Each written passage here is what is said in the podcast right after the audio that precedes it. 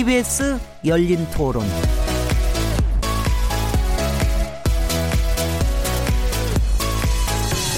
안녕하세요. 묻는다, 듣는다, 통한다. KBS 열린 토론 진행자 시민 김진혜입니다.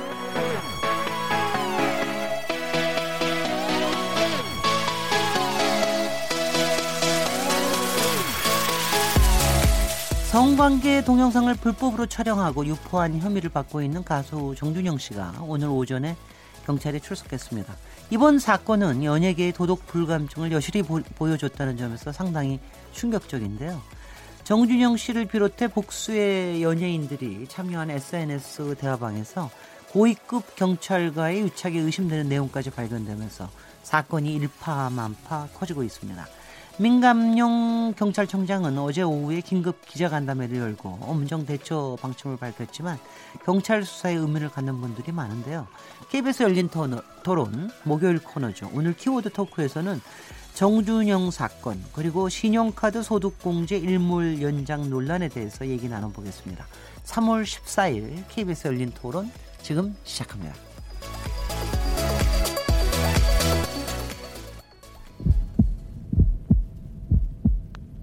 살아 있습니다. 토론이 살아 있습니다. 살아있는 토론, KBS 열린 토론. 토론은 라디오가 진짜입니다. 진짜 토론, KBS 열린 토론. KBS 열린 토론 청취자 여러분께서도 토론에 참여하실 수 있는 방법 안내해 드리겠습니다. 오늘 키워드 토크 코너에서는 정준영 사건과 신용카드 소득공제 일몰 연장 논란에 대해서 얘기 나눠볼 텐데요. 청취자 여러분께서는 가수 정준영 씨가 성관계 동영상을 몰래 촬영하고 SNS 채팅방에서 공, 영상을 공유한 사건에 대해서 어떻게 생각하십니까? 이번 사건을 계기로 연예계의 도덕 불감증 문제 또 경찰의 봐주기 수사 의혹까지 불거졌는데 이 문제는 또 어떻게 봐야 될까요? 이와 관련해서 의견이 있으신 분들은 문자 보내주십시오. 또 일몰 시간이 다가올 때마다 논란이 되고 있는 신용카드 소득공제 제도에 대한 청취자 여러분들의 생각을 듣고 싶습니다. 문자는 샤프97 상공번으로 참여하실 수 있고요. 단문은 50원, 장문은 100원의 정보 이용료가 붙습니다. KBS 콩 그리고 트위터 계정 KBS 오픈을 통하시면 무료로 참여하실 수 있고요. KBS 열린 토론은 새벽 1시에 매일 재방송됩니다. 그리고 팟캐스트로도 언제 어디서든 들으실 수 있습니다. 청취자 여러분의 날, 날카로운 시선과 의견 기다립니다. 자, 그럼 오늘 KBS 열린 토론 키워드 토크 함께 하실 패널 네 분 소개해 드리겠습니다. 민변 부회장이시자 참여연대 정책위원으로 활동하고 계시는 김남근 변호사님 나오셨습니다. 네, 안녕하십니까. 김남근 변호사입니다. 한국 여성 변호사의 이사이신 손정혜 변호사님 자리하셨습니다. 안녕하세요. 손정혜입니다. 범죄심리 전문가 이웅혁 건국대 경찰학과 교수님 나오셨습니다. 예, 반갑습니다. 빅데이터 전문가시죠? 최재원 다음 소프트 이사님 모셨습니다. 네, 반갑습니다. 자, 오늘 토론이 굉장히 뜨거워질 것 같은데요. 이제부터 본격적인 토론 출발합니다. KBS 열린 토론 성범죄 관련된 그런 것들은 촬영을 하고 유포를 하고 이런 거에 대해서 너무 가볍게 생각하고 하는 거 그건 범죄인 것 같아요. 그래서 그런 것들에 대해서도 처벌이 사실 좀 강화가 돼야 될 것 같다. 너무 손방망이다. 상대방의 동의를 구하지 않았던 게 우선 첫 번째 범죄이기도 하고 불법 유출이잖아요. 그거를 뒤에서 희희낙낙거렸을 그 동행들이 있을 거 아니에요. 엄청 큰 범죄잖아요. 좀 강력하게 처벌이 됐으면 좋겠어요. 혼자 잘못하고 걔만 이상하지가 아니라 단 톡방에 그렇게 할 수 있었던 문화가 있고 찍힌 여자들의 사생활이라든지 인격 같은 건 하나도 존중되지 않는데 그게 아무렇지도 않은 이 자체가 되게 문제라고 생각하고 이걸 가볍게 생각했던 사람들 유통했던 사람들 다 처벌받기를 원하는 것도 있어요. 몰카는 당연히 이제 개개인의 의사를 반하는 행위니까 잘못된 거고 처벌도 강력하게 해야 되는데 뭐 신고 포상 제도가 될 수도 있고 사이버적으로 방지책도 막 이렇게 마련을 했으면 좋겠을 것 같아요. 어, 메신저도 그렇고 그 온 라인의 그런 안 좋은 사이트들이나 경로 자체가 있다는 거가 노출이 될 수밖에 없는 환경이 만들어진 거고 그러면 그 경로 자체를 누군가 또 만들었을 거고 그 만들게 되는 생각 자체도 문제가 있겠죠. 근데 계속 막기만 한다면 또 반드시 어디선가 터져 나오지 않을까? 네, 참 충격적인 사건인데요. 성관계 동영상을 몰카로 찍고 그 영상을 단체 카톡방에 유포했습니다. 오늘 가수 정준영 씨가 경찰에 출석했는데요. 사실 모든 사실을 인정했기 때문에 이제는 혐의 수준은 넘어간 것 같고 오늘 보니까 뭐 구속에 관련된 얘기도 좀 나오고 그러던데 토론에 앞서서 사건이 불거지게 된 배경, 사건 개요를 좀 정리해 주시면 좋을 텐데 통상적으로는 저 이웅혁 교수님이 아시지만 오늘은 특별히 손정혜 변호사님께서 해주시겠습니다. 네. 애초에는 승리 씨 문제로 시작을 했습니다. 정준영 씨 그 이름이 나온 것은 불과 며칠 되지 않았는데 굉장히 충격적인 대화 메시지들이 이제 공개되면서 이제 대중들이 경악을 금치 못하고 있는 사건인데요. 승리 씨와 함께 있는 이제 단체 그 채팅방에서 이루어진 이야기들 중에는 어, 본인이 이제 관계를 하거나 또 뭐 여자친구였던 관계거나 또는 뭐 지인 관계였거나 뭐 하루 만에 처음 본 사람들이거나 그 여성들과의 어떤 성적인 접촉이라든가 성관계 또는 신체 일부 부위들을 이제 사진으로 촬영하거나 동영상을 몰래 찍어서 이것을 하나의 어떤 게임하듯이 놀이하듯이 서로 이제 돌려보고 동영상을 찾고 동영상을 올리고 그에 또 상응하는 굉장히 저급한 대화들이 서로 주고받는 과정들이 이제 대화 내용 속에서 이제 보이는데요. 더 심각한 것은 일단은 당사자들의 의사에 반해서 올렸을 것이라는 게 충분히 추정되는데 이렇게 많은 사람이 있는 어, 단체 채팅방이 서로 공유했는데 그 구성원들이 어느 누구도 제지하지 않고 그것을 오히려 즐기고 네네. 오히려 그 여성들에 대해서 비하하고 품평하고 조롱하는 내용들 이런 것들이 대중들한테 굉장히 충격적이었는데 그 나머지 사람들과 의 대화 내용을 보더라도 성범죄를 연상시키는 여러 가지 단어들이 있습니다. 뭐 수면제 먹여서 어떻게 했다라든가 뭐 우리끼리 라도 얘기하면 스스로 구속감이라고 이야기를 하던가 이렇게 어떤 성범죄에 대한 여러 가지 우려 섞인 대화들도 많이 섞여 있어서 과연 이것이 우리가 지금 우리나라 뭐 지금 많은 사람들한테 사랑받고 있는 한류 스타들이 하고 있는 대화인가가 의구심을 들 정도였는데 나아가서는 경찰 유착 관계도 지금 문제가 되고 있는 것이 정준영 씨가 이 사건이 처음이 아니라 이미 2016년에 여자친구가 신체 일부 부위를 사진을 찍혔다라고 고소했던 사건이 있었는데 그 사건이 무혐의가 나왔었거든요. 네네.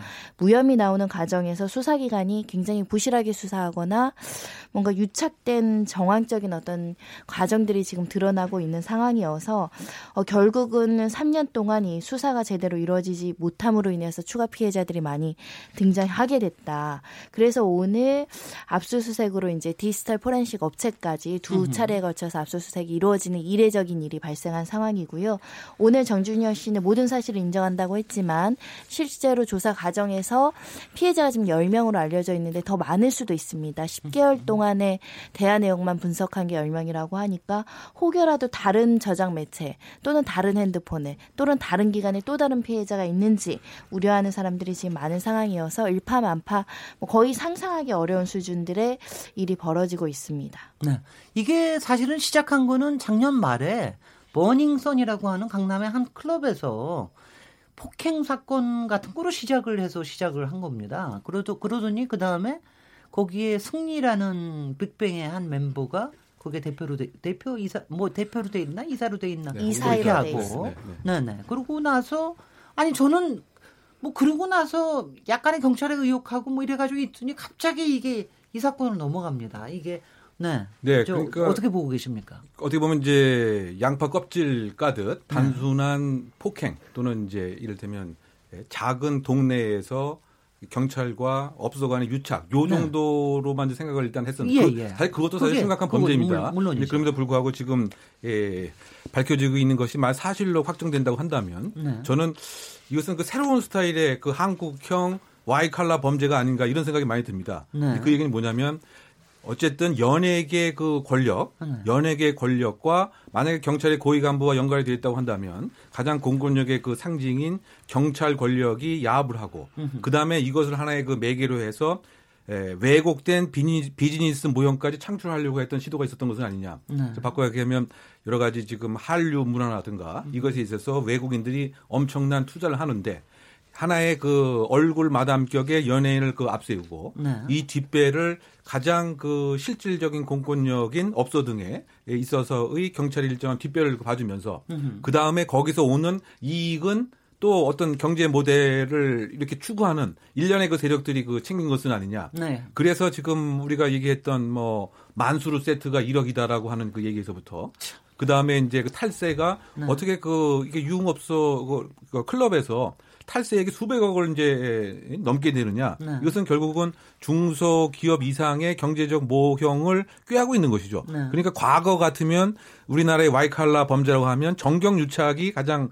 에, 하나의 그 모형이었다고 본다면 네. 이것이 그 왜곡된 형태로 연예계 권력을 둘러싸면서 비즈니스 모형까지 창출하는 거기에 실질적인 예를 들면 봐주기 예를 들면 식품위생법에서부터 뭐 성 성폭행 또는 뭐 마약 이런 것을 혹시 네. 경찰에 눈 감아 주는 것이 사실이라고 한다면 새로운 와이칼라 범죄라고 하는 이런 점에서 저는 더 충격적인 범죄다. 일단 그렇게 전 지적하고 싶습니다. 화이트 칼라가 아니라 스타 칼라인 것 같은데.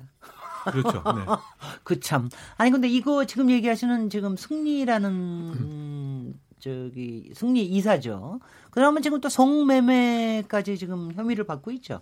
성매매 알선 이제 알선, 성매매 혐의입니다. 알선 혐의. 예, 그래서 오늘 처음으로 네. 피의자 신분으로 이제 경찰에 그 출석을 한 것이고요. 네. 그 전에는 내사자의 신분으로 혹시 마약을 한 것은 아니냐라고 해서 마약 검사를 그 간이 검사를 했더니 그 음성 반응이 나왔고 네. 국가수 어, 공식 반응도 음성 반응 나왔습니다. 그래서 그런데 오늘 입장은 일단은 그 카톡 내용에 보게 되면 해외의 유명 투자자들에게 방송에서 말하기 상당히 민망합니다만 일정한 성적인 자리를 만들고 향응 그 자리를 향응 자리를 만들어주고 만들고 만들고 또그 구체적인 지시까지도 한 혐의가 카톡 증거에 의해서 그 분명하기 때문에 네.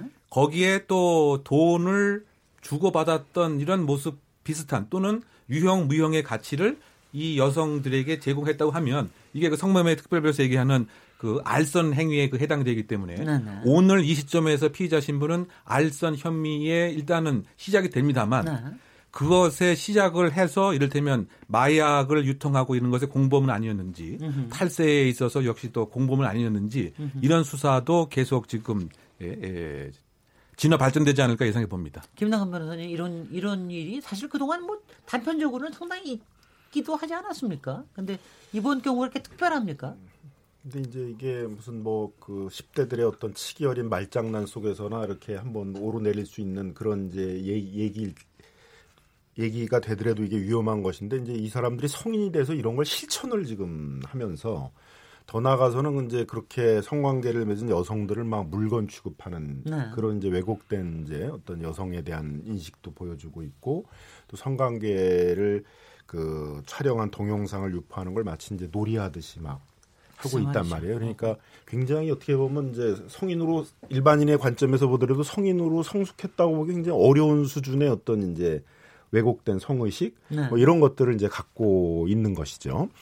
그럼 적어도 이렇게 그 스타로서 장기간에 걸쳐서 이제 이렇게 공익돼가는 과정을 겪었는데 그러면 이제 본인들도 어떻게 보면 자기들의 어떤 이런 어떤 의식이라든가 이런 것들을 다듬고 윤리 의식이라든가 이런 걸 좀 다듬고 성숙하려는 노력들을 과연 한 것인가도 좀 의심스럽고 네.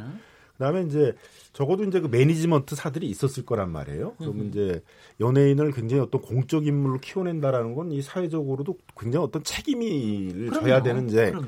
행동이란 말이에요. 이게 돈 버는 행위만이 아니잖아요. 음흠. 그럼 적어도 그렇게 자신들이 어떤 사회적 공인으로 키워내는 연예인에 대해서 책임 있게 어떤 윤리 의식이라든가 이런 걸좀 훈련시키고 교양시키면서 이런 매니지먼트를 한 것인지에 대해서도 이제 좀 충격을 주는 것 같아요. 네. 그야말로 그냥 돈벌이만 하면서 그 공적 인물이 돼가는 연예인에 대해서의 어떤 윤리 의식이라든가 책임 의식 이런 건 그냥 방치해 놓다 보니까. 너무 수준 이하의 어떤 그런 윤리 의식 같은 것들을 갖고 있었던 것이 아닌가. 그게 이제 이렇게 왜곡된 형태로 드러나는 것이 최지원 아닌가. 이사님은. 아마 우리보다는 조- 훨씬 더 평소에 연예계나 이런 얘기를 조금 더, 더 많이 듣고 계실 것 같은데. 어, 아니- 그거와 더불어 빅데이터 얘기도 같이 해주십시오. 네, 뭐 어, 그런지 모르겠지만 어쨌든 이번 사건 같은 경우에는 어, 지금 현재 기준으로 이제 이 여론 자체는 이제 당연히 부정 감성이 90%에 달하고 있어요. 사실 음흠. 사건이 터진 11일에도 부정 감성이 72%나 어, 올라오긴 했는데 사실 정준영 씨가 2016년에도 한번 문제가 있었거든요. 물론 무혐의 처분을 받긴 했지만 그 당시에도 이제 사건이 터졌을 때는 어, 부정 감성이 이제 70% 정도로 지금처럼 나쁘진 않았거든요.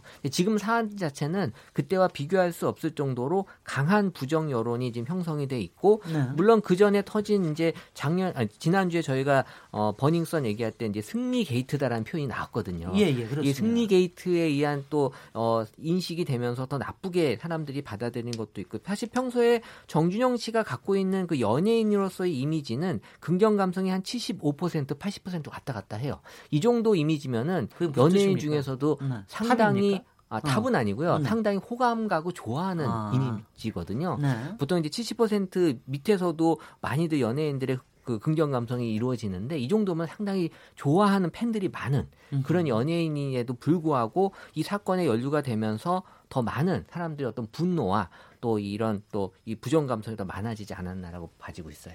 아니 근데 3년 전에 그 그러니까 지금 그러니까 저- 저는 좀 이해가 안 되는 게 지금 문제가 되고 있는 게 3년 전에 있던 카톡이죠. 그러니까 그죠? 그러니까 같은 같은 사건으로 지금 얘기가 되고 있는 겁니까? 그러니까 시점이 중첩되는 시점이 있습니다. 네. 그때 만약에 휴대전화를 제대로 복원을 해서 자료를 검토를 했다면 그 당시에 굉장한 처벌을 받았을 것이고 그 네네. 이후에 추가 피해자는 나오지 않았을 것인데 음흠. 그 당시에 정준영 씨 핸드폰을 어떤 이유에서인지 수사기관이 제대로 확인하지 못했다라는 것.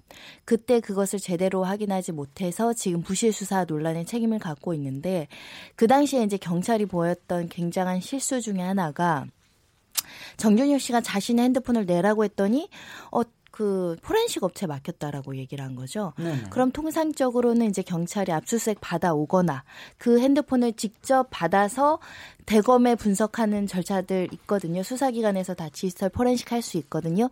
그렇게 조사를 했어야 되는데 그 사설업체에 전화를 해서 복구 됐느냐, 언제 되느냐, 시간 많이 걸리지 않느냐, 좀 사건이 꼬였는데, 어, 복구가 어렵다고, 뭐, 폰이 오래되고, 뭐, 어떻게 돼서 좀 복구가 어렵다라는 거짓 확인서를 써주면 안 되겠느냐는 요청한 것이 지금 또 보도를 통해서 녹음 내용까지 지금 등장하고 있거든요. 네. 업체에서 오히려 이렇게 하면 절차가 안 맞아서 곤란하다라고 이야기하고요. 예. 결국은 경찰은 권유를 하는데 예, 그 데이터 네. 보, 데이터 복원된 핸드폰이 넘어가지 않았다는 겁니다. 검찰에서는? 나중에 휴대전화를 받긴 받았는데 자료가 없었다는 겁니다. 이런 대화 내용이 아마 다른 핸드폰을 제출했거나 완전히 삭제된 상태로 제출되지 않았을까 생각이 드는데 네. 그래서 지금 나오는 것들이 경찰이 그럴 이유가 없는데 굉장히 이례적인 이야기거든요. 허위 내용을 지금 수사 보고서에 쓴다라고 지금 거기 확인서 요청한 사항이기 때문에 유착되지 않았으면 사건을 은폐하려는 의도가 없으면 어떻게 이런 어, 수사 절차를 진행할 수 있느냐 이런 의혹을 충분히 제기될 만한 의심스러운 상황들이 발생한 상황이어서 수사 자체도 굉장히 부실했고 그 당시에 그 일반인 여자친구가 검찰에 쓴 탄원서를 읽어보면 정말 내가 동의해서 처벌을 원하지 않았던 것이 아니라 주된 취지는 30시간 동안 불안에 너무 떨었다는 거예요. 왜냐하면 자기는 고소장을 접수했는데 그러자마자 언론 보도에 확 나가다 보니까 너무나 언론이 집중하고 조만간 내가 특정이 되겠구나 나의 신원이. 그래서 집에서는 집 밖에도 못 나가게 했다라는 거예요. 신변의 어떤 노출에 대한 위험 때문에. 그래서 검사님한테 제발 제가 오해한 것도 있고 하니까 제발 사건을 빨리 끝내줘서 제가 일상에 복귀하게 해달라고 했다라는 거거든요.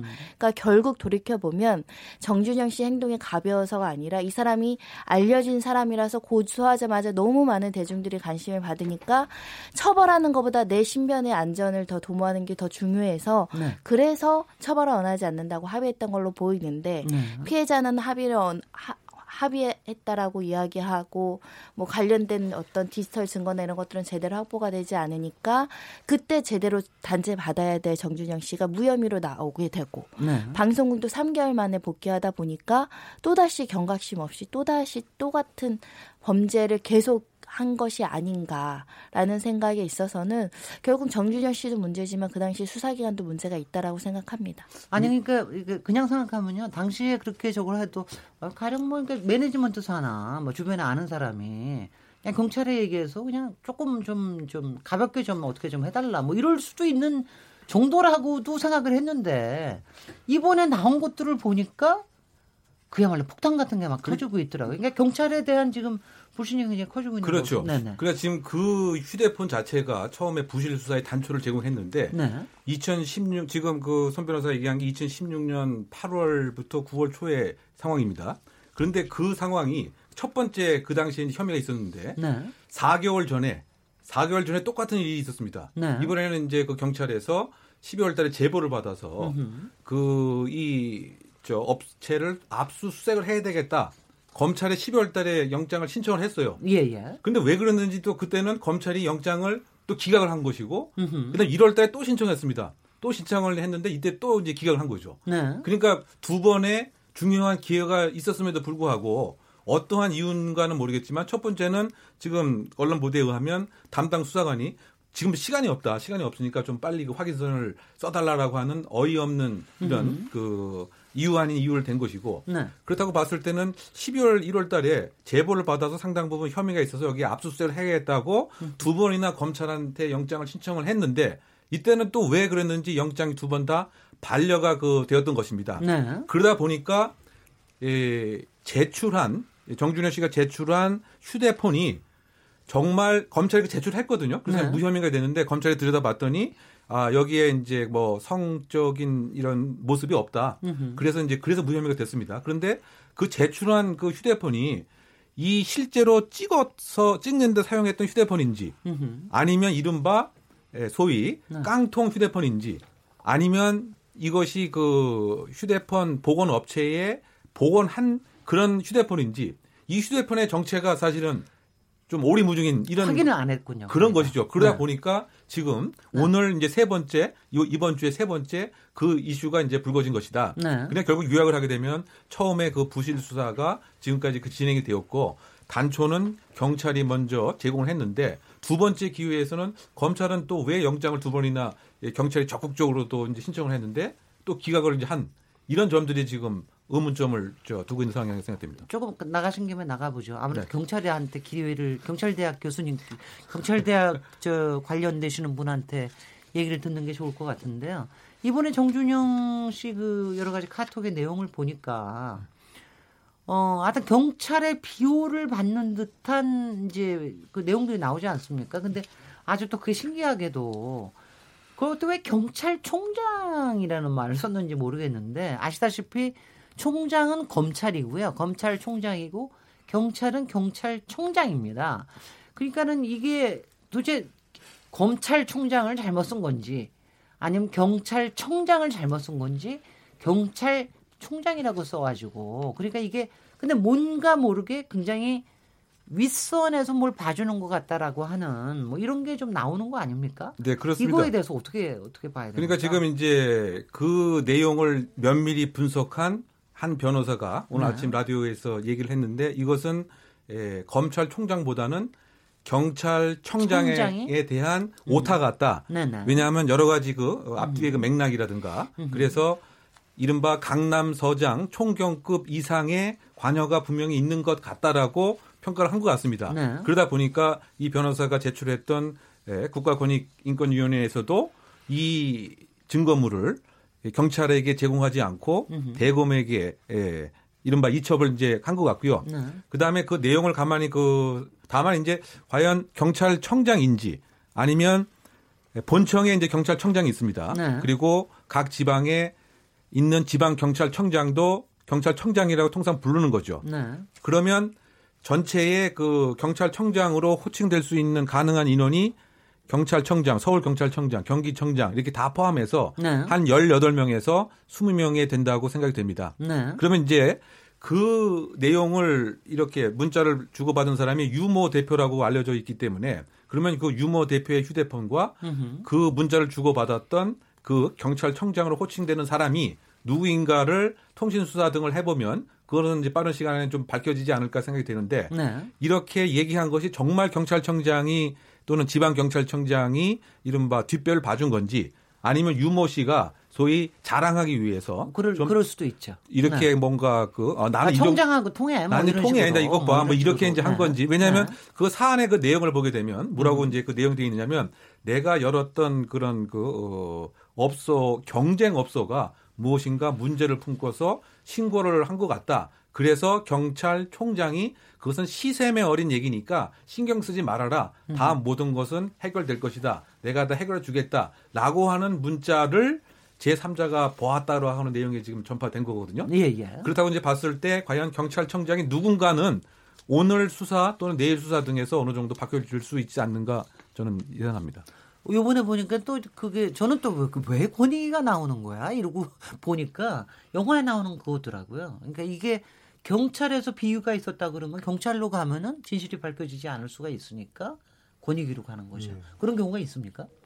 김남규 음, 변호사님. 그러니까 이제 뭐 많이 활용이 되진 않았던 것 같은데, 네. 예, 요번에 이제 이 변호사님이 이제 이 제도를 아주 잘 활용을 하신 것 같아요. 네. 예, 왜냐하면 이제 자기도 제보자를 드러내기가 어려웠을 수도 있고, 실제로 그 변호사님이 얘기하듯이 음. 자기도 제보자의 얼굴을 못 보고 그냥 메일로만 관련 자료를 받았을 수도 있는데, 그렇다고 예, 그러시더라고요. 제보자를 잘 드러내지 않는 방식으로 이제 네. 비실명 신고 대리행위를 한 거죠. 네. 그래서 그 어떤 제보자가 나한테 이렇게 익명으로 대면하지 않은 상태 속에 자료를 보냈는데 상당한 음. 범죄 혐의가 있다 그러면서 이제 신고를 한 이제 그런 방식이어서 네.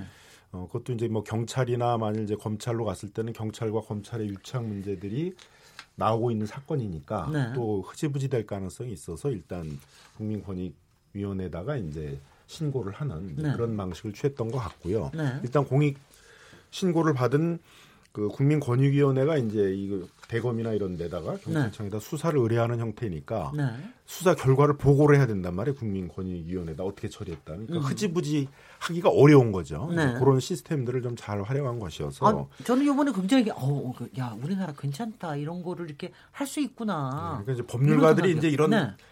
잘 활용되고 있지 않은 사문화된 네, 네. 제도들을 잘 활용을 해가지고 우리 사회 발전에 기여를 해야 되는데 네. 이제 그런 측면에서 보게 되면 이제 잘 활용되고 있지 않던 제도들을 요 사건에 정말 딱 잘 맞는 네. 그런 이제 유형의 것이었는데 그걸 이제 잘 활용하면서 요걸 어, 사회적으로 문제 제기하고 문제를 해결할 수 있는 이제 그런 길을 열어 주신 게 아닌가 이렇게 네. 생각이 듭니다. 변호사 저기 박수. 그러니까 이번에 네, 네. 그 권익위에 그렇게 네. 직접 그 변호사께서 제출을 한 거는 네. 이 공익 제보 시스템을 최대한 활용하려고 하는 이제 목적이 아닌가 생각이 됩니다. 네. 그 왜냐하면 그 관련 법에 의하면 약 한 280개 사항에 해당되는 것에 있어서 제보가 이루어졌을 때 네. 공익 제보자로서 보호를 받게 되고 음흠. 만약 그렇지 않게 되면 거기에 있는 내용 자체가 명예훼손에 그야말로 혐의를 받고 받을 수가 있는데 네. 이런 공익 제보로서 보호를 받게 되면 소위 그 위법성이 이제 조각돼서 음흠. 처벌 명예훼손이라든가 기타 관련된 이런 불이익을 이제 안 받을 수 있는 가장 확실한 그 방법이 네. 그 권익위에 제출을 하게 되고 네, 네. 그 다음에 그 사항도 200 그 80개에 해당되는 뭐 정보통신망 법에 관한 여러 가지 문제점들에 네. 관한 것을 최대한 차관을 해서.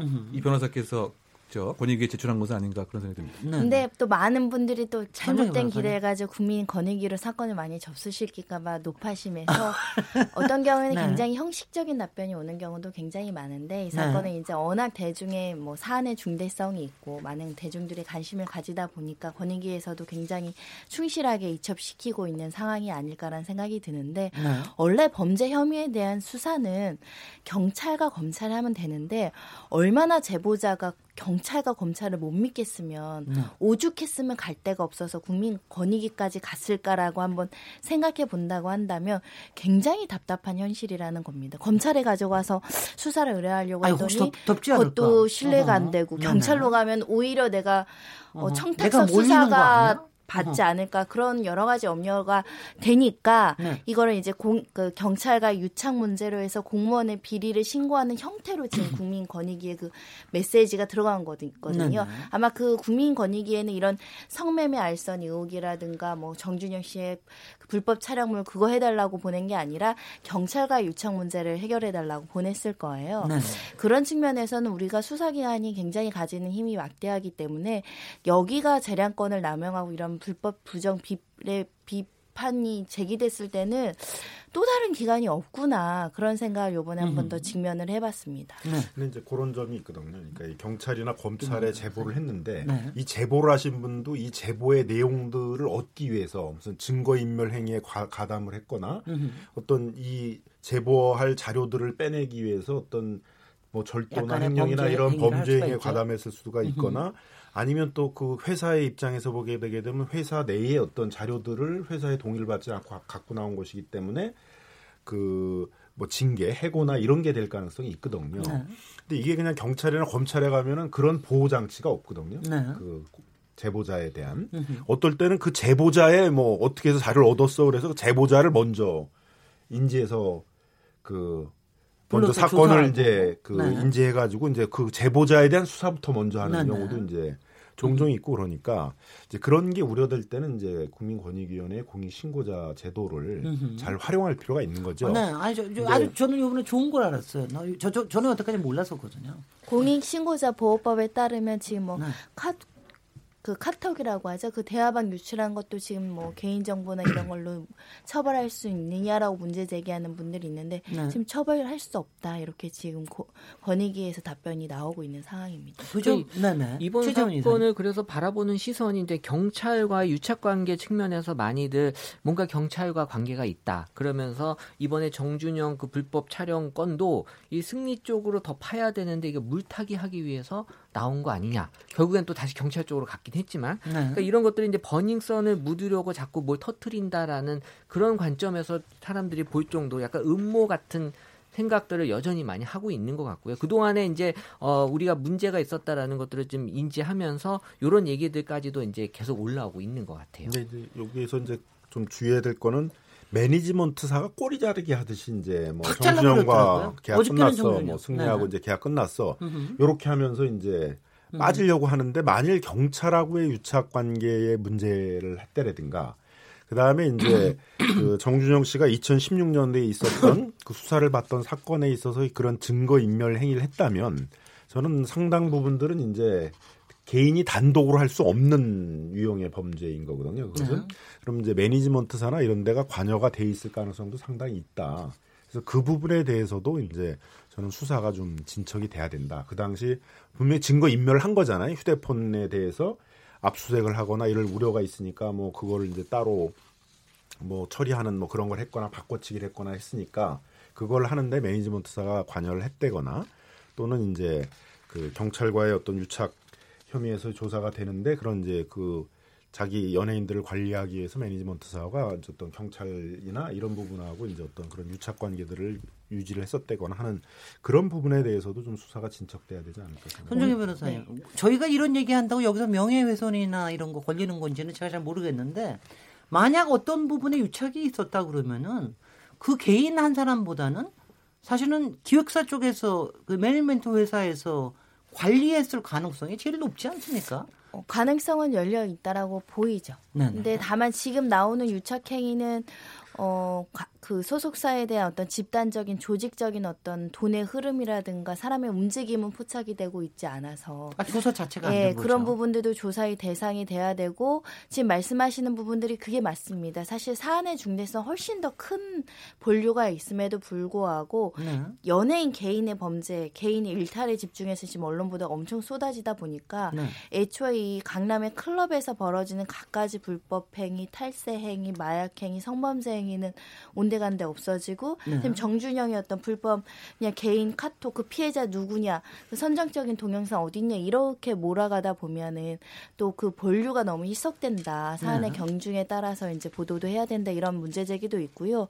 또 어떤 분들은 이게 강남 클럽에 이제 큰 손들은 따로 있고 강모 씨라는 사람이 이제 지목이 되고 있는데 뭐 가라오케인가요? 클럽인가요? 강남에 10개 가지고 있고 뭐 오피스텔에서 탈세 작업을 하고 있고 이런 보도가 나오다가 또 끊겼거든요. 어, 그래요. 그러니까 사실 가장 중요한 건 클럽을 왜 그렇게 불법적으로 운영하겠어요. 음흠. 굉장히 많은 불법 수익과 그에 따르는 탈세거든요. 음흠. 이게 어떻게 보면 훨씬 더 중요한 문제일 수 있는데 이거를 안 당하기 위해서 경찰한테 돈 뿌리고 해가지고 유착관계 만들어가지고 단속에도 대비하고 탈세에도 대비하고 이게 훨씬 더 우리 사회에서 더 악영향을 미치는 범죄일 수 있는데 음흠. 이런 것들에 대해서 조사 막 들어가는 것 같더니 갑자기 또 다른 방향으로 연예인들에게 집중돼서 지금 누가 스캔들로 있다. 덮으려고 그러는 예, 것 단체방에 같아요. 누가 있다, 누가 있고, 누가 지금 뭐 어디서 뭐 그룹에서 탈퇴했다 이런 식으로 가다 보니까 조금 뭔가 방향에 있- 방향성에 있어서는 어, 올바르지 선생님. 않다라는 생각이 들고요.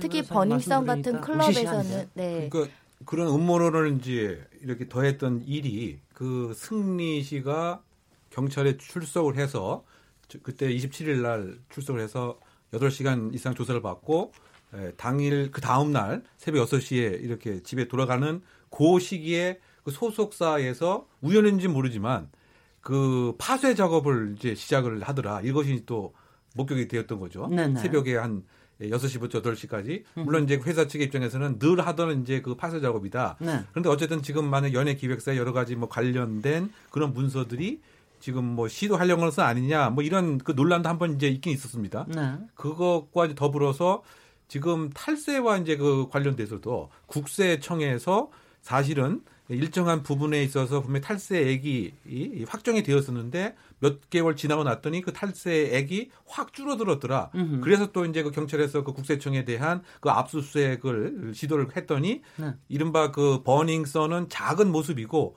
오히려 그 엄마 같은 모습은 오히려 아레나가 더 큰 아레나라. 이 아레나가 더 컸고 네. 버닝은 그것을 빼닮은 작은 이 아들 같은 그런 모습이었다. 네. 그러면 국세청에서 누가 왜 이거 거기에다가 엄마하고 아들을 그러니까 모자 하세요? 거 있지 않습니까? 이제 모기업 자기업 아, 아빠로 그 하세요. 아빠로 할까요? 네. 그 버닝 예, 버닝썬을 맡는 이문호 네, 네. 대표가 네. 아레나 MD 출신이라는 아, 네, 네. 거예요. 그 얘기는 그래서 압니다. 네, 네. 그래서 아레나에서 이제 파생돼서 네. 따라서 나온 아 저는 클럽이다. 비유 네. 비유에 대해서만 제가 네, 그, 예, 그 알고 있습니다. 그러니까 이제 이것이 네, 네. 국세청까지 이제 네. 이게 어떤 뻗치는 힘이 있었다. 네. 이제 바꿔 얘기하면 기업 관리 그 차원에서 이런 그 클럽을 예, 이를테면 치료해야 할 비용을 조금 생각하는 거죠. 음흠. 이를테면 음흠. 뭐 바지 사용을 둔다든가 아니면 국세청에 대해서 인맥 관리를 평소에 한다든가 음흠. 또 경찰에 관련된 인맥 관리를 하고 거기에 이제 들어가는 돈은 또 일정하게 이제 내가 그 비용을 치르는 마치 이제 공식적인 뭐 기업처럼 이렇게 그 생각했을 가능성이 상당 부분 있지 않는가. 그게 아까 얘기했던 이제 강모 씨가 이 강남 지역에서 10개 이상의 유흥업소를 이제 갖고 어, 있었더라고 하는 이제 음. 그런 그 점인 것 같고요. 또 그 부수되는 이야기들이 강남 일대에 있는 그런 성형외과 등에서.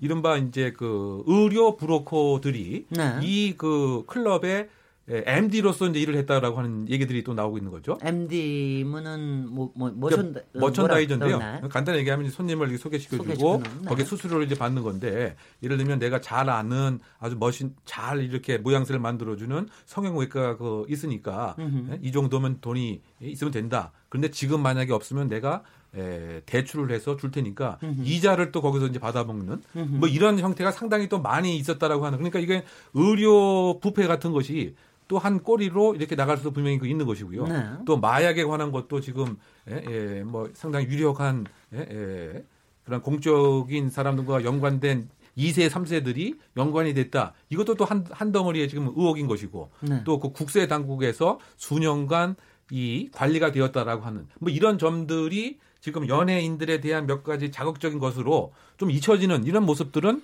우리가 조금 경계할 필요가 있지 않는가도 생각해 봅니다. 그러니까 지금 이게 고구마 줄기인지 감자 줄기인지 고구마 줄기를 캐도 캐도 이게 나올 만한 이런 것들이 지금 엄청난 빙산이 있는데 그 빙산을 말하자면 조금 다른 거로 가리느라고 약간 스캔들에 가까운 이성 어 추행과 성폭행과 몰카 이쪽으로 좀 넘길 수도 있다 이렇게 본, 보신다는 거죠. 그럼 저희가 저희는 논의를 어떻게 해야 됩니까? 아니 그러니까 이제 이거를 수사에 임하는 이제 네. 경찰이나 검찰은 이제 이런 연애 산업에 어, 퍼져 있는 네. 어, 상당히 어떤 이런 그 경찰이나 검찰과의 어떤 유착 관계, 뭐 마약 유통, 그 다음에 이제 그 뭐 이런 다양한 성범죄들 이제 이런 부분들에 대해서 한번 경정을 울리고 좀 뿌리를 뽑는 네. 그런 류의 어떤 기획으로 이 수사에 좀 임해야 되는데 네. 요걸 그냥 단순 무슨 정준영 사건, 음흠. 승리 사건 이런 식으로 이제 접근하면 이제 안 된다는 것이죠. 네. 근데 물론 이제 앞으로 어떻게 전개되는지 저희가 계속 이제 주목을 해봐야 되겠습니다만은 좀 이렇게 수사에 임하는 쪽에서도 그런 목표들을 좀 제시를 하고 이번 네. 기회에 이렇게 연애 산업에 이렇게 많이 퍼져 있는 음흠. 국민들에게 어떤 의혹을 받고 있고 지탄을 받고 있는 이런 문제에 대해서는 이제 뭐 경중이나 이런 거 가리지 않고 철저히 수사해 가지고 한번 드러내 보겠다 네. 그런 걸 보여줘야 된다는 거죠. 근데 아까 말씀하시는 것 중에 제가 그거는 느꼈어요. 그러니까 그 카톡상의 일탈이나 이런 것들은 되게 사람들이 난삽하게 구는데 일단 이 문제가 바깥으로 나오고 나니까 적어도 퍼블릭하게 이 사람들이 취하는 태도들이 좀 관리되고 있는 것 같다라는 느낌을 굉장히 많이 받았습니다. 그러니까 이게 기획사는 지금 뭐 내쫓았다 뭐 저 이제 더 이상 저기 없다 그러지만 뭐에 좀 지시를 받으면서 자기 자기네들이 이거를 얘기를 하고 또 금방 교육하고 그러지 않았습니까? 그러니까 그렇지 않았으면 과연 저런 어, 제스처가 나올 수가 있을까? 좀 관리되고 있다라는 그런 느낌은 좀 많이 받았습니다. 뭐 저 혼자만 그러고 받았습니까? 근데 그 정도는 당연히 옆에서 뭐 기획사가 됐던 누가 네. 됐던 뭐 어떻게 행동을 취하라라는 건 사실은 뭐 어, 본인이 판단보다는 주변의 판단을 많이 두를 수밖에 없는 특히 뭐 네. 기획사가 또 많이 관여할 수밖에 없는데 이 승리 네. 사건 같은 경우에는 어, 개인보다도 약간 클럽이나 이제 비즈니스 또 마약 같은 사건이 연루가 되다 보니까 약간 기획사 얘기가 많이 올라오긴 했어요. 그래서 이게 네네. 승리 개인도 물론 관여가 됐지만 이게 또 어, 조직적으로 움직인 거 아니냐라는 얘기가 있는데 어, 하지만 정준영 사건 같은 경우는 어, 이 소속사 얘기는 거의 없고요. 음. 이 개인의 어떤 문제로 많이들 지금 바라보고 있거든요. 글쎄 말이죠. 그러니까는 사실 어떻게 보면은 말씀하신 대로 뭐 기획사가 지금까지는 어떤 이런 사건에 대해서 크게 책임을 지지 않는 일들이 계속 인식이 돼 있는데 어떤 경우에도 이런 사태가 터지면 이제 기획사가 같이 책임을 지는 그런 모양이 앞으로는 좀 만들어져야 네. 기획사 입장에서도 이런 소속 연예인들에 대한 관리가 더 철저하게 이루어질 수 있는 거고 또 이 문제가 생겼을 때 책임을 같이 지는 그런 모습이 사실 이번에는 더 필요하다라는 생각이 좀 들긴 한 거죠. 네. 제가 손정혜 변호사님께 질문 드리면은요. 우리 요새 이제 이것 때문에 2차 피해는 절대로 내서는 안 된다. 그래서 지금 성범죄의 피해자를 누군지 알려고 하지 마라. 이 지금 뭐 요새 찌라시들만 너무 많이 돌고 있잖아요. 근데 그거 얘기하기 전에 이번에 이 카톡 그 제보한 사람 이거를 변호사를 통해서 제보를 했고 그 변호사도 혼자만 받은 게 아니더라고요. 몇 변호사들한테 이거를 제보를 한 거라고 그러더라고요. 근데 이 제보를 누가 했는지를 알고자 하는 것조차도 이것도 2차 피해입니까? 공익신고자 보호법에는 공익신고자 이 신고자를 축출하거나 공개하거나 이걸 누설하고자 하는 시도를 다 금지하고 있거든요. 알겠습니다. 신원 보장을 해야 되는 부분이기 때문에 네. 이그 지금 인터뷰하는 변호사님도 상당히 조심스러워하더라고요. 왜냐하면 네. 그런 내용을 단언해서 표현하거나 직설적으로 표현했다 혹여라도 인터뷰 그 자체가 명예훼손죄로 누군가 고소하실 수도 있잖아요. 그렇습니다. 그래서 상당히 조심하면서 말씀하시더라고요. 음. 사안의 중대성이 굉장히 심각하기 때문에 그러다 보니까 공익자분은 더더욱 그 드러낼 수가 없는 상황이죠. 아니 그렇지만 예. 제가 그냥 하나의 시나리오로 본다면 아까도 왜 이 시점에 이 자료가 나와서 음. 이렇게 됐느냐라고 하는 이제 의문을 가질 수가 있으니까 그렇다면 이게 3년 전 자료인데 누군가가 그 카톡이라는 자료를 갖고 있다가 마침 이 시점에 뿌린 거 아닙니까 말하자면은 그러면 그러면은 물론 이걸 이걸 저기 한 거는 몇달 전부터 얘기가 나온 거라고 그러는데 그러니까 버닝썬 얘기 나오면서부터 나온 거라고 그러긴 하는데 그렇다 그러면 그거를 누가 했을까라고 하는 것도 당연히 그 주, 수사하는 쪽에서는 사실은 의심해 볼 만한 일 아니에요? 그거는? 뭐 지금 현재 그 제보자 측에서는 굉장히 두려워하는 것이 그 네. 디지털 포렌식 업체를 압수수색을 두 번을 강도 높게 하는 걸로 봐서는 지금 네. 누가 제보했는지를 찾아내려고 경찰이 혈안이 돼 있는 것 같다라는 취지로 인터뷰를 하시더라고요. 아하. 그래서 굉장히 네. 신변에 대한 두려움을 갖고 계신 것 같더라고요. 누가 네. 어떻게 왜 했는지는 모르겠으나 네. 어찌됐든 본인은 본인의 어떤 신원이 보장되기를 바라는 제보자의 입장인데 제보자는 오히려 수사해야 되는 입장에서 이거를 확인하려고 하는 시도가 있는 것 같아서 불안하다라고 하는 거를 지금 인터뷰를 통해서 들었습니다. 네, 네, 네. 그러면 의도는 뭐 저희 그 의도까지는 저희가 파악할 수는 없겠습니다. 자, 뭐 이제- 소문은 있지만 자, 네. 네. 그 소, 고문은 있고 저희가 뭐 여러 가지 음모 소리나 뭐 여러 가지 여러 가지를 생각할 수는 있지만 그럼 여기서는 이제 그거는 치우고요. 이요 정준영 사건 지금 이제 이 부분에 관련돼서는 어 굉장히 많이들 분노하시고 그리고 이거를 이게 이제 실제로 어디까지 단죄를 할 수 있는 것인가 이거에 대한 것도 굉장히 어 얘기가 나오는데 그 부분에 대해서는 조금 정리를 해 주십시오. 손정희 참. 이번 정권에서 가장 이제 문제됐던 이슈 중에 여성 단체들이 가장 크게 얘기했던 게 불법 촬영 문제였잖아요. 네. 동의 없이 몰래 카메라라든가 뭐 요즘에 뭘 아벤지 포르노 이런 단어 쓰지 말라고 비동의 어떤 촬영물에 대해서 엄격하게 처벌해 달라는 요 목소리가 굉장히 컸었고 그래서 이제 수사기관에서도 법정형 최고 구형하겠다라고 이런 분위기가 형성되어 있는 상황이기 때문에 정준영 씨 사건이 야말로 그 촬영자, 피 대상자들의 의사에 반해서 영상을 찍어서 의사에 반해서 유포된 상황이거든요. 네. 그러면 이 불법 촬영죄, 카마, 카라, 카메라 등 이용 촬영죄 명확하게 이제 적용될 수 있다라는 것이고요. 5년 이하의 징역 게 처해질 수 있는 범죄입니다. 네. 그런데다 피해자가 10명이다, 12명이다 이렇게 이야기가 되고 있고 이제 행위나 횟수가 얼마나 되는지는 이제 그 대화 내용을 모두 분석해야 되는데 최소한 10개 이상은 되겠죠. 근데 피해자를 특정하거나 그러지 않고 사, 고, 고, 고 행위 자체를 다 특정하지 않는다 하더라도 그게 가능해요?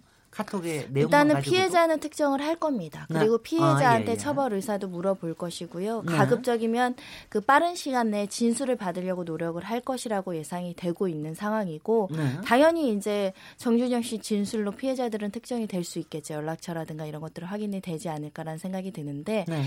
첫 번째는 의사에 반해서 찍힌 것인지 먼저 확인할 거예요. 네. 예, 뭐그 찍은 것 자체는 합의된 거다. 음흠. 근데 당연 뭐 추단컨대 이 단체 대화방에 공유되는 걸 동의하는 여성은 없었다라고 추정이 돼요. 네. 그건 또 유포한 건 또 다른 범죄이기 때문에 이 하나하나 추적해서 범죄 성립 여부를 확인하지 않을까 생각이 들고요. 네. 이 모든 것들이 합쳐지면 지금 이야기가 나오는 것이 곧 구속영장이 청구될 것이다. 예, 실형을 면하기 어려울 수 있다라는 이야기가 나오고 있습니다. 네. 요번에 나온 말 중에 하나가 준강간이라는 말이 나오더라고요. 준강간은 뭡니까? 강간은 뭐 예를 들면. 약물 같은 걸 먹여가지고 아. 또 본인이 이제 어떤 의사를 어떤 결정하기 어려운 상태를 만들어 놓고 이제 뭐 강간을 했다라든가 이 경우가 딱 그거네요. 그러니까. 뭐 수면제 같은 걸 음. 이제 먹였다고 하고 있으니까 이제 그런 네. 중간간이 이제 문제가 어, 그러니까 폭력을 통해서 의사를 제압한 게 아니라 그런 약물을 먹여가지고 이제 의사를 제압해가지고 이제 그런 강간 같은 걸 했을 때 이제 그걸 중간간이라고 하는 건데 이제 그런 내용도 좀 있는 거죠. 수면제를 먹여서 뭐 했다라는 얘기가 있으니까 이제 그런 것도 조사가 될 것으로 이제 어, 보여지고요. 그러니까 지금 범죄 혐의는 뭐 여러 가지가 될 수가 있습니다. 그래서 이제 그 성폭력 특별법상에 있어서의 그런 특- 어떤 그런 강간이 될 수도 있고 네. 그다음에 이제 그걸 또 촬영한 것도 또 이제 범죄가 될 수가 있고 네. 그거를 이제 동의받지 않고. 유포한 것도 이제 범죄가 음. 될수 있고 네. 또그 카톡방에서 이제 그냥 올라온 걸 본 것까지는 이제 뭐 형사 처벌 대상이 되기는 어려울 수 있어도 뭐 그걸 보내라. 아니 뭐 그러니까 마- 마치 이제 그 유포를 유도하는 것처럼 행위를 했다. 음흠. 그러면 이제 그것도 아마 뭐 방조죄나 이런 게 될 소지가 있어요. 그거에 대해서. 저기 뭐 이렇게 뭐 하여튼 장난스럽게 말하는 것들도 굉장히 많이 나오잖아요. 그렇게 그런 것도 벌을 받습니까?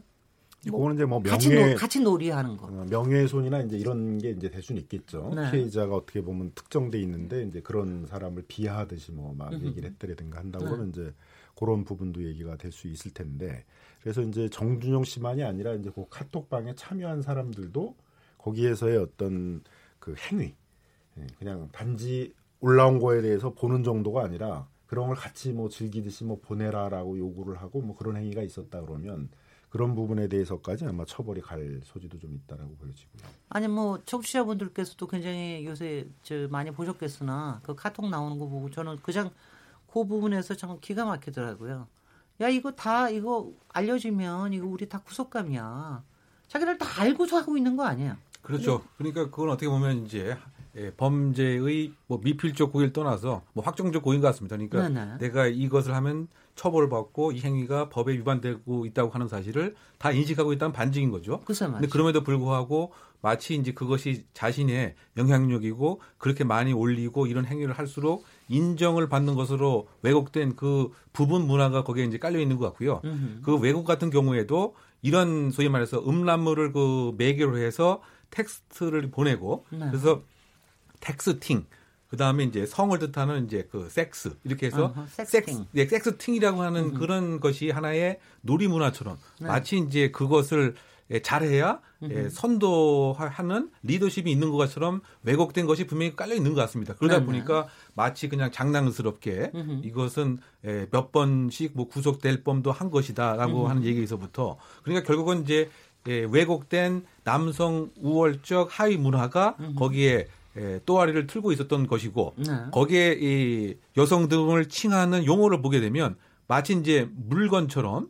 그냥 아주 비하하는 이제 물건처럼 그래서 그거를 우리가 물건처럼 본다라고 해서 물화 이렇게 이제 표현하는데요. 네네. 그 물화 의식이 성범죄와 성추행의 가장 예, 원동력이다 이렇게 평가를 합니다. 왜냐하면 단순히 그야말로 성적인 수단, 매개, 나의 그런 예, 성 의식을 실현하기 위한 수단으로만 이제 보기 때문에 결국 그 단체 예, 여덟 명이 주로 이렇게 많이 모였던 것 같은데요. 그 카톡 방을 통해서 그 왜곡된 의식은 계속 그야말로 영양분을 이제 묻는, 먹는 것처럼 커 나갔던 것이 아닌가 이렇게 그 생각이 되기 때문에 어떤 측면에서 보면 거기에 참석했던 사람들이 다 공범에 사실 가능성이 있지 않는가 좀 그런 생각도 좀 그런, 해보는데요. 그 사람들 다 소환될 것 같습니다. 그러니까 결국은 이제 가장 주. 예, 주가 네. 되는 사람들이 지금 뭐 승리, 정준영 씨 이렇게 돼 네. 있는데 거기에서 소위 말해서 용기를 붙든다든가 음흠. 자극을 한다든가 이건 최소한 이제 참고인으로서 어, 뭐 소환을 해서 그 다음에 어떠한 일을 했는지 그리고 각자 있었던 이 내용을 또 다, 제3자에게 전파를 했는지 그럼 역시 그것도 유포를 한 행위에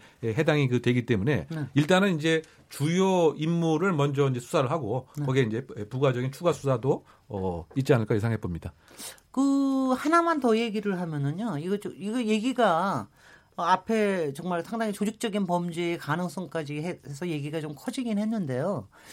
어, 지금 사실은 이제 문제를 지적을 하는 게 뭐 지금 하위 문화에 대한 비판도 있고 그다음에 어, 엔터테인먼트 기획사의 그 관리 능력의 부재나 혹은 뭐 좀 다른 뭐, 뭐 이런 것들도 비판이 될 수 있고 그럴 텐데 어, 사실 이제 이게 이제 예능 프로에 예능 프로를 나와서 예능 이제 스타가 돼서 생기는 문제 아닙니까? 이게 뭐 물론 가수 얘기는 하지만 제가 사실은 정조영 씨의 노래를 못 들어봐서 제가 사실 오늘 이 주제가 자- 잡혀서 제가 일부러 또 유튜브에 들어가서 들어봤습니다. 제가 또 제가 굉장히 성실한 앵커죠.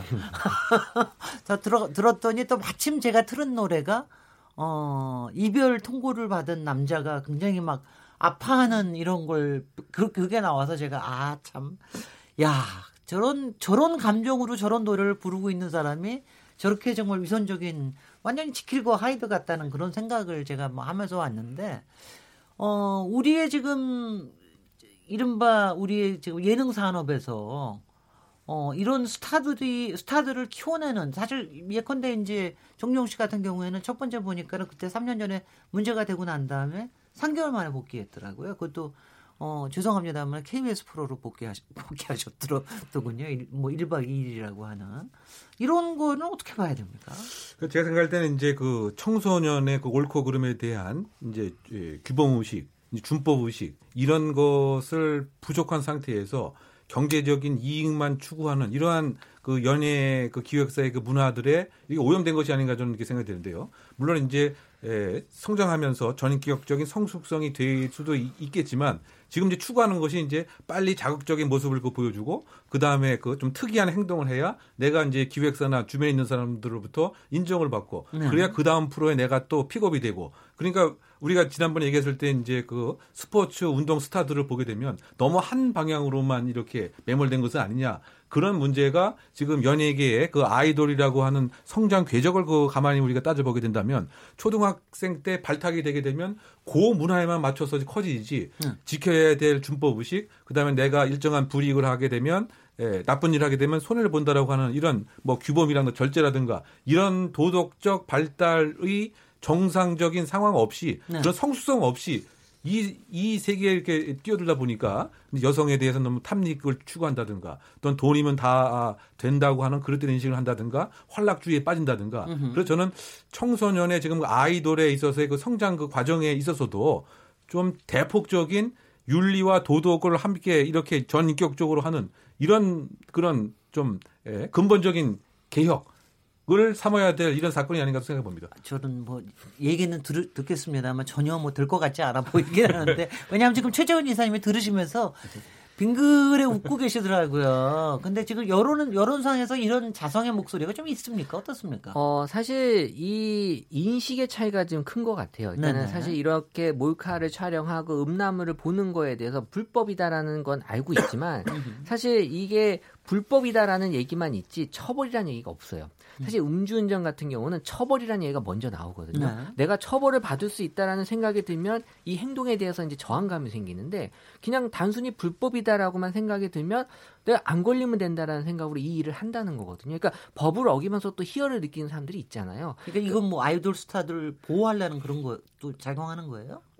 제가 보호하는 건 아니고요. 아니 아니. 그러니까 예. 제가, 아, 그렇죠. 그, 제가 예. 뭐 최재훈 이사한테 화낼, 화낼 이유는 없습니다. 네. 어쨌든 그분 그 사람들 사이에서만이 생기는 어떤 그 나름대로의 그 인식들이 네. 일반인들로서는 이해하기 힘든 그런 인식들이 만들어져 있는 것 같고 네. 그래 남들과 나는 다르다. 어쨌든 능력과 인성은 지금 별개로 지금 보여지고 있기 때문에 네. 그러니까 이런 것들이 어 우리 또 말씀 주신 것처럼 별도의 교육을 받지 않는 한 너무 어릴 때부터 사실 그 길로만 가다 보면 사회성이나 이런 것들이 결여될 수밖에 없잖아요. 네. 이런 게 옳고 그름을 판단할 수 있는 그 능력이 부족할 수밖에 없는 사태에서 벌어지는 일이 아닌가라는 얘기들도 올라오고 있어요. 아니 근데 그렇게 옳고 그름을 구분하지 못하는 거를 솔직히는 텔레비에서 그 PD나 작가들이 그거 보고 모르나? 그런 사람을 왜 출연시켜요? 근데 아 죄송합니다. 건 제가 다른 또, 또. 화를 냈습니다. 네. 네. 그 거르는 네. 작업들을 분명히 이제 네, 해야 네. 되는 거죠. 암만 네. 이제 뭐 재미있고 자극적인 얘기라고 하더라도 네. 청소년들이 그 바라보고 있는 하나의 그 공적인 그 인물이기 때문에 네. 너무 그 예능과 그 흥미 위주에 그 매몰되지 않도록 스태프들이 네. 뭐 PD면 PD, 뭐 작가면 작가, 연출자가 이렇게 걸러내는 이런 작업들을 했어야 되는데 아니, 그러니까 편집을 너무 잘해주기 때문에 생기는 문제라니까는요. 그러니까 그런 그런 등등이 그러니까 어떻게 보면 예, 예, 달면 삼키고 쓰면 이제 뱉는 그런 이 단기 조망적인 생각만을 이제 갖고 있는 것이 아닌가. 네. 그러니까 왜냐하면 자극적인 얘기를 하면 재밌으니까 시청률이 좀 올라가는 뭐 네. 이런 음? 것에 매몰되어 있는 것도 방송계에 있는 스태프들도 한번 각성을. 근데 PD님들은 잘 모르시는데 작가님들은 다 아시더라고요. 다 알더라고요, 어. 어떤 사람인지를 작가님들은 정확하게 파악하고 있어서 네. 사실 뭐 근데 입을 뻥긋 안 예, 하죠, 말씀하신 대로 구별하려면 할 수 있겠죠. 글쎄요.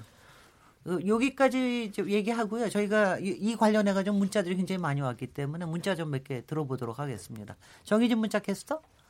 네, 안녕하십니까. 문자캐스터 정의진입니다. KBS 열린 토론 키워드 토크. 첫 번째 키워드는 정준영 사건인데요. 청취자 여러분들이 보내주신 문자 소개해드리겠습니다. 네, 먼저 휴대전화 끝자리 6901번 쓰시는 분. 연예인을 방송에 출연시킬 때 보다 엄격한 검증이 이루어졌으면 좋겠습니다. 사고가 터질 때마다 문제를 일으킨 연예인을 하차시키는 식으로 대응하고 있는데 땜질식 대처가 문제라고 봅니다. 콩으로 의견 주신 주주라는 아이디를 쓰시는 분. 이런 생각을 하는 게 싫지만 연예인 사건이 터질 때마다 국민의 관심을 다른 데로 돌리려는 건 아닌가 생각하게 되네요. 저는 개인적으로 장자연 사건이 또 한 번 묻히는 것 같아 안타깝습니다라는 의견 주셨고요. 시집 가는 날이라는 아이디를 쓰시는 분. 연예인들이 정치인들보다는 일말의 양심이 있는 것 같습니다. 정치인들은 대법원 판결이 나도 끝까지 잡아떼는데 연예인들은 잘못했다고 인정은 하네요. 용서받긴 어렵겠지만 끝까지 반성했으면 좋겠습니다. 라고 해주셨네요. 조동영 청취자. 경찰 유착 논란이 불거졌는데 수사를 경찰에 맡길 수는 없습니다. 검찰이 나서야 한다고 생각합니다. 휴대전화 끝자리 4615번 쓰시는 분. 저는 3년 전 정준영 씨가 같은 혐의로 고소당했을 때부터 방송사들이 출연 정지를 시켰어야 한다고 봅니다. 피해자와 합의했다지만 불법 동영상 촬영은 엄연한 불법 행위입니다. 라고 보내주셨고요. 휴대전화 끝자리 7305번 쓰시는 분. 경찰이 연예인 뒤를 봐준 정황이 드러나고 있는데요. 이런 상황에서도 경찰이 수사권 독립을 논할 자격이 있나요? 재검토해야 합니다. 휴대전화 끝자리 5640번 쓰시는 분. 장자연 사건, 김학의 전 차관의 성접대 의혹, 그리고 이번 버닝썬 사건을 보면 참담합니다. 사회 고위층의 민낯이 너무 추악하네요. 성범죄에 대한 인식이 아예 없는 것 같습니다. 이영희 청취자. 물질 만능주의가 돈만 있으면 여성을 마음대로 해도 된다는 인식을 만들어낸 것 같습니다. 이번 기회에 물질 만능주의, 연예인에 대한 환상을 깨부숴야 합니다. 인성교육 없이 거칠애에만 치중하는 현실이 걱정스럽네요. 네, 마지막 문희원 청취자입니다. 문제의 본질이 뭔지, 몸통이 어딘지 잘 안 보이는 것 같습니다. 피해자가 사라지고 승리, 정준영에만 모든 초점이 맞춰지고 있어요. 라고 보내주셨습니다. 네, KBS 열린 토론. 지금 방송을 듣고 계신 청취자 모두가 시민 농객입니다. 계속해서 참여를 원하시는 분들은 샵 9730으로 문자 보내주세요. 단문은 50원, 장문은 100원의 정보 이용료가 붙습니다.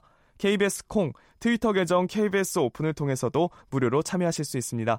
청취자 여러분들의 날카로운 시선과 의견 기다립니다. 지금까지 문자캐스터 정희진이었습니다. 네, 정희진 문자캐스터 감사합니다.